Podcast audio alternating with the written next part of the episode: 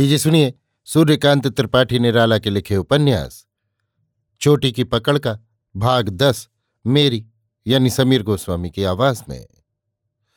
पहले दिन, मुन्ना ने सिपाही की आँख बचाकर जमादार को आने की सूचना दी और आड़ में जहाँ बातचीत की थी, रास्ता छोड़कर उसी तरफ़ चली। जमादार ड्योढ़ी में कुर्सी पर बैठे थे। सिपाही खजाने के पास पहरे पर खड़ा था।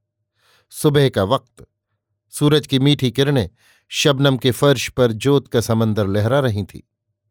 नीचे से पत्तियों की हरियाली अपना रंग उभारती हुई, रंगीन फूल झूमते हुए मुन्ना सूरज की तरफ़ रुख किए हुए खड़ी रही। जमादार गए, हाथ जोड़कर कहा, रानी जी जय हो। मुस्कुराती हुई मुन्ना चल दी। पहले पहरेदार को पार किया, दूसरे को किया, तीसरे को देखकर रुकी। दूसरी मंजिल पर वहाँ एकांत था। पहरेदार भी खासा पट्ठा, पठान, नाम भी रुस्तम।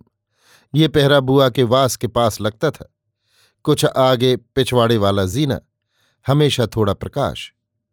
अंदर महल की कितनी ही दालाने दूसरे दूसरे महलों से उस जीने की तरफ़ गई थी। मुन्ना रुस्तम के सामने खड़ी हो गई। रुस्तम कुछ देर तक खड़ा हुआ देखता रहा, फिर पूछा, क्या है?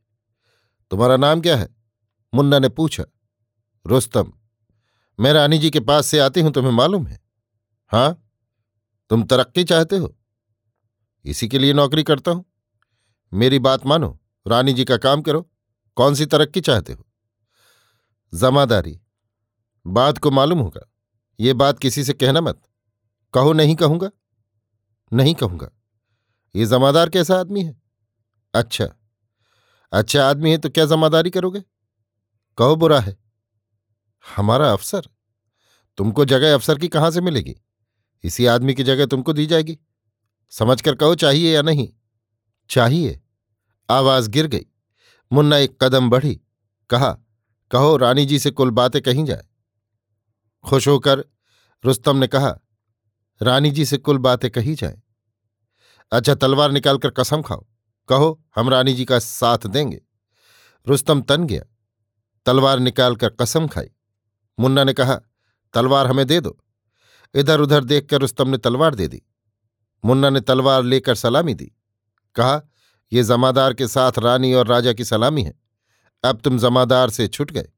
कहो, हाँ। हाँ, ये लो अपनी तलवार। रुस्तम को तलवार दे दी।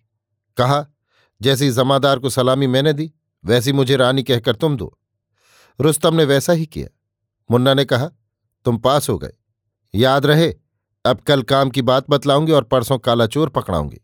मुझे रानी समझना। जब जिसको रानी समझने के लिए कहूँ समझोगे, बात को देखोगे, तुम्हारी मुराद पूरी हो गई। मतलब गट गया। रुस्तम खुश हो गया। मुन्ना बुआ के कमरे में गई।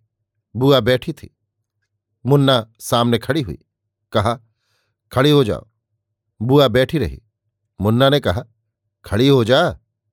बुआ के आँसू आ गए। खड़ी हो गई। मुन्ना ने कहा, इधर आओ। बुआ चली, मुन्ना बरामदे की तरफ़ बढ़ी। पहुंचकर कहा, मैं जो पहले थी, अब वो नहीं। अब तुम्हारे लिए पहले मैं रानी हूँ, फिर तुम्हारा काम करने वाली। पर काम मैं दरअसल रानी जी का करती हूँ। बात तुम्हारी समझ में आई? बुआ सहमी आँखें फाड़कर मुन्ना को देखने लगी। मुन्ना ने कहा, हाथ जोड़कर हमको नमस्कार करो। बुआ की त्योरियाँ चढ़ी। मुन्ना ने कहा, नमस्कार करो, नहीं तो सिपाही बुलाऊँगी। बुआ ने कहा हमारे भतीजे को बुला दो, हम घर चले जाएँगे। मुन्ना ने मुस्कुराकर कहा, तुम्हारा भतीजा राजा का दामाद है। अपनी स्त्री से सुन चुका है। समझ गया है राजा का क्या सम्मान है। गांठ बांधो, वो तुमसे नहीं मिल सकता। जाना चाहती हो तो तभी जा पाओगी, जब रानी को सम्मान मिल जाएगा। तुमने सिखाने पर भी बात नहीं मानी। दासी का तुमने अपमान कराया, तुमको नहीं मालूम। हाथ जोड़ो, हम रानी हैं। बुआ फिर भी खामोश रही। मुन्ना ने कहा, ये काम हम तुमसे ले लेंगे। हाथ जोड़ो, नहीं तो सिपाही बुलाएँगे।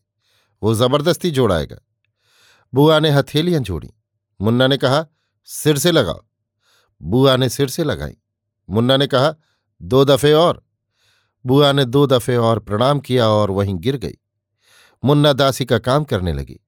पानी ले आई, मुँह में छींटे लगाए, फिर पंखा झलती रही। एक अरसे के बाद बुआ होश में आई। लाज और नफरत से आँखें न मिला सकी। मुन्ना ने कहा, तुम्हारी मौसी को समझाया जा चुका है। वे बैठी हैं। तुम इतना समझो कि तुम्हारी निगाह से हम जितने छोटे हैं, रानी की निगाह से तुम और छोटी हो। जब तक राह पर नहीं आती, रानी तुम्हारा पीछा नहीं छोड़ेगी। कहो, रानी जैसा जैसा कहेंगी, करना मंजूर। बेदम होकर बुआ ने कहा, मंजूर है। तुमको तीन रोज तक इसी तरह प्रणाम करना होगा। अगर इनकार किया तो सख्ती होगी। लाचार होकर बुआ ने स्वीकार किया। मुन्ना ने कहा, दूसरे दिन तुमको सखी की तरह बागीचा दिखाने ले जाएँगे। तुमने देखा है, पर तुमको बागीचे के पेड़ों के नाम नहीं मालूम। बाद को एक साथ नहाएँगे। तीसरे दिन क्या होगा, ये तुमसे बागीचे में कहेंगे। जब हमारी तुम्हारी पटरी बैठ जाएगी, तभी तुम्हें मालूम होगा असलियत क्या है।